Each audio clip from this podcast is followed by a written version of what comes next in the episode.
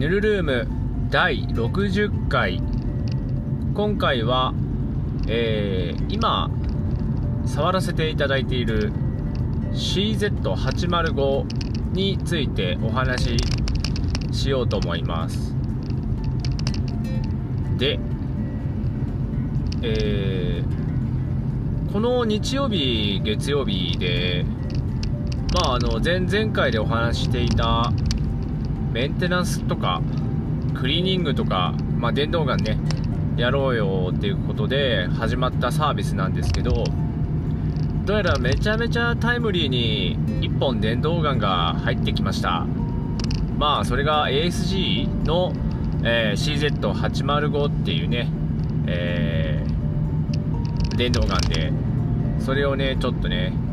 まあ今もうほぼほぼもう、えー、作業自体は終わっていて、で、1点ちょっとね、どうしてもパーツ変えたいなっていうのがあって、まあそれを注文というかね、手に入れたところでございます。そんで、えー、まあ症状としてというか、まあ基本的にはこの今回やってるクリーニングとか、えー、メンテナンスっていうものは、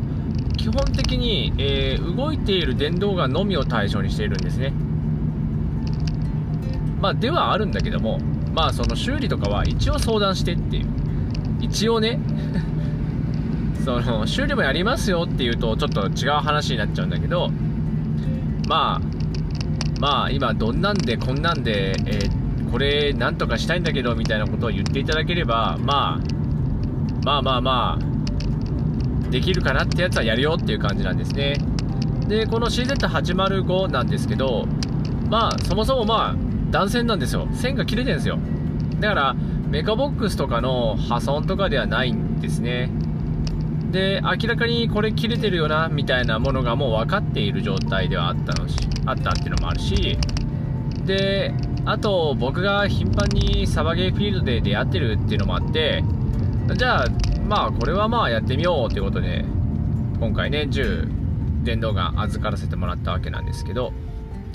えー、まあこれ純正とはちょっともうすでに変わっていて CZ805 に、えー、FET がもう入ってるんですね。でまあそれの関係で、まあ、配線に、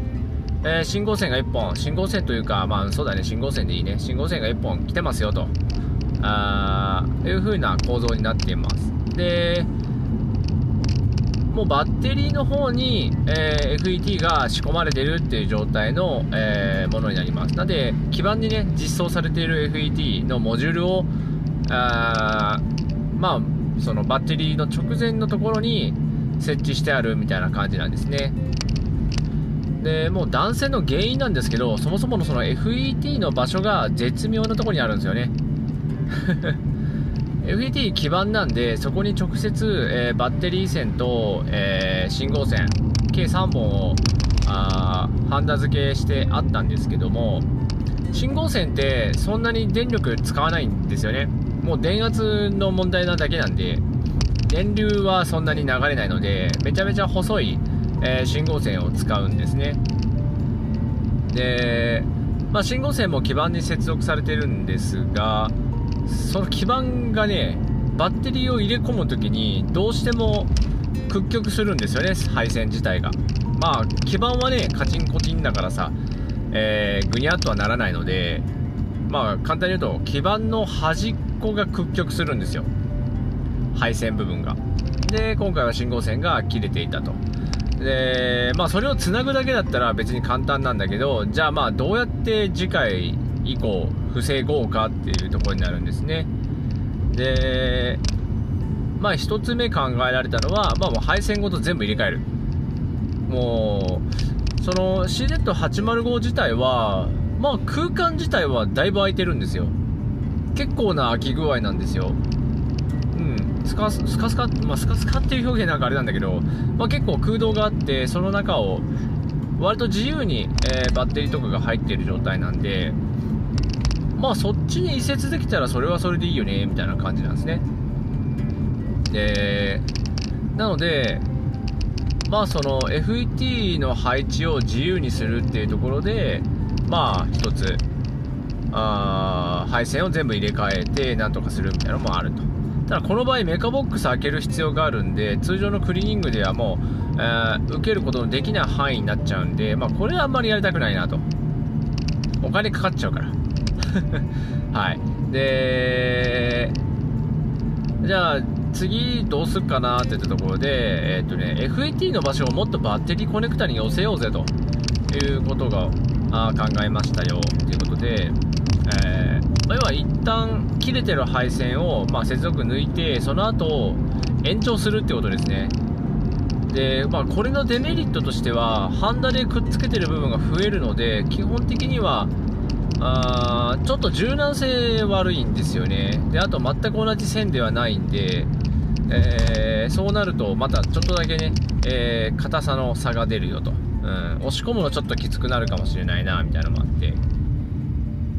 でまあとりあえず、えー、ばらしてねえー、まあ、配線外して、で、まず、あれなんですよ、断線してるのはいいんだけど、とりあえずちゃんと動くかどうか確認してね、しないといけないので、切れた信号線を、えー、まあ、つなぎ直して、で、もう一回、電源を入れて動かしましたよと。で、まあ、実際に動くので、ああまあ、基板の破損はないねと。じゃあ、配線やり直すかっていうことで、まあ、配線やり直すって言ってもあれですね。切って長さを延長するみたいな作業ではあると。うん。で、まあ、特にね、変なことも起きず、それで、えー、配線延長して、で、保護チューブ、収縮チューブをかませて、で、まあ、OK だねってなったんですけど、やっぱりね、ちょっとね、配線厳しい感じはある。うん。まあ、とはいえ、最初の状態に比べたら全然いいと思うよ。あの、基板のところでギュッてなんないし、であと、基板から生えてる配線も、あの、割と結構ハンダも多めでギュッとしてるんで、まあ問題ないとは思うんですよね。まあそれで収まってくれたらよしっていう感じですね。なので、まあその時点で作業のほとんどは完了してるんですね。あとはまあチャンバーの、あチャンバーというかバレルですね。バレルの掃除。まあ全然綺麗に使ってたんで、あの汚れもほぼほぼわかんない。うん。今やってるクリーニングサービスだと、えー、整備後、全部レポートを出します。えーとりあえず清掃した感じがこんな感じでした汚れこんな感じでしたで清掃した後はこんな感じになりましたよみたいな感じで記録は全部残していくんですけどそれでも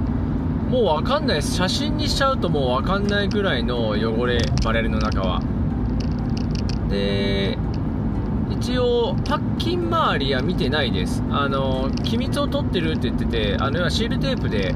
あ巻いてたりするのでこれは開けるのはやめとこうみたいな感じですね。全く同じクオリティで、えー、その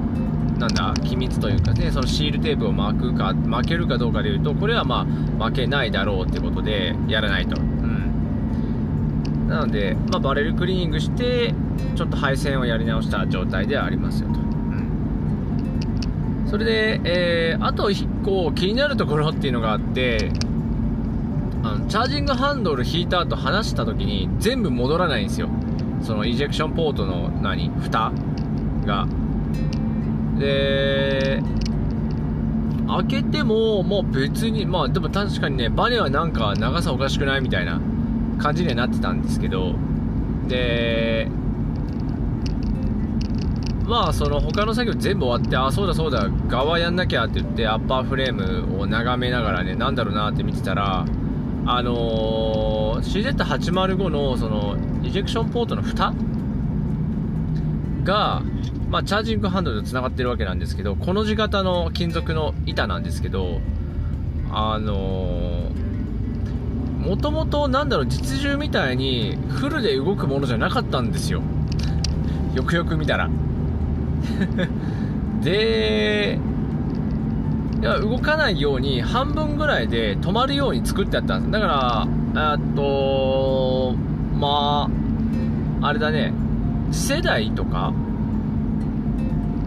あでも次世代も完全に開くんだっけな？えっとねスペクラとかはそうかな。スペクラとかはそうなんだけどあのホップアップパッキンまでしか開かないんですよ。途中で引っかかってたまでチャージングハンドル全部引き切れないような感じの作りをしてるんですけど CZ805 も言ったらそうなる予定だったみたいなんですよ。なので、えー、そのなんだ金属の板パーツに長穴が開いてあってそこをネジで止めてたみたいなんですよ。でネジの、まあ、長穴の距離分しか動けない状態にしてあったんですね。なんだけど振動とかで多分それが脱落してたんですね。でもう本銃本体にも残ってなかったのでもうネジはない状態なんですけど、まあ、それがあちょっとひなんだろうね問題になって車軸ハンドルを引き切ってしまったりした時にバネが伸びちゃってもうバネはもう伸びきられるともう戻んないんでどうやってもダメなんで熱入れようが何しようがねどうしようもないのでまあそれが原因でした。はい。だったんで今あそのバネの自由帳もともとのねもともとのバネの長さどんぐらいだったんだろうなって言って測ってみてもうそのもともとついてあったバネはもう伸び伸びてるんでどうしようもないんですけどまあ一応ここからここまでカバーが動くとして長さはどんぐらいいるかなっていうのを見てでえっとねもう Amazon で注文もしたし今、今これ車で帰ってる、まあ、宮崎から延岡市まで100キロちょっとあるんですけど、その移動途中にあるでかいホームセンターで、山のようなバネの中から同じよう、まあ、同じようなっていうか同じような長さのものをね、選んで、え、買ってあります。まだ組み付けてないですけどね。ね。まあ確かにね、ネジ抜けられたらもう無理だね、あれは。はい。無理だと思います。あれはもうしょうがない。チャージングハンドル引き切っちゃうからバネが伸ばされ伸ばされすぎて終わりみたいな状態なんですね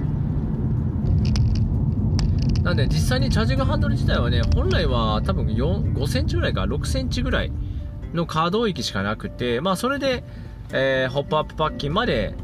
えー、ダイヤルのとこまでたどり着けるようにはなってたみたいは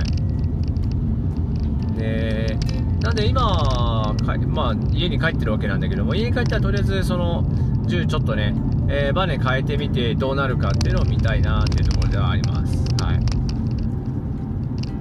ねそんな感じで CZ805 を触ってきたんですね。で、まあどうだろうね。分解しやすさはね、なかなか分解しやすいですね。めちゃめちゃ簡単に分解できて、組み立ても簡単っちゃ簡単なんで、全然いいなと思いました。メカボックスは今回クリーニングの体で預かってますのでそこはやってないんですけどまあちょっとメカボの中を見てみたいなとは思いましたね。その特殊ではないんですけどね。まあそんな感じでここまで聞いてくださってありがとうございました、えー、また次回もお願いいたします。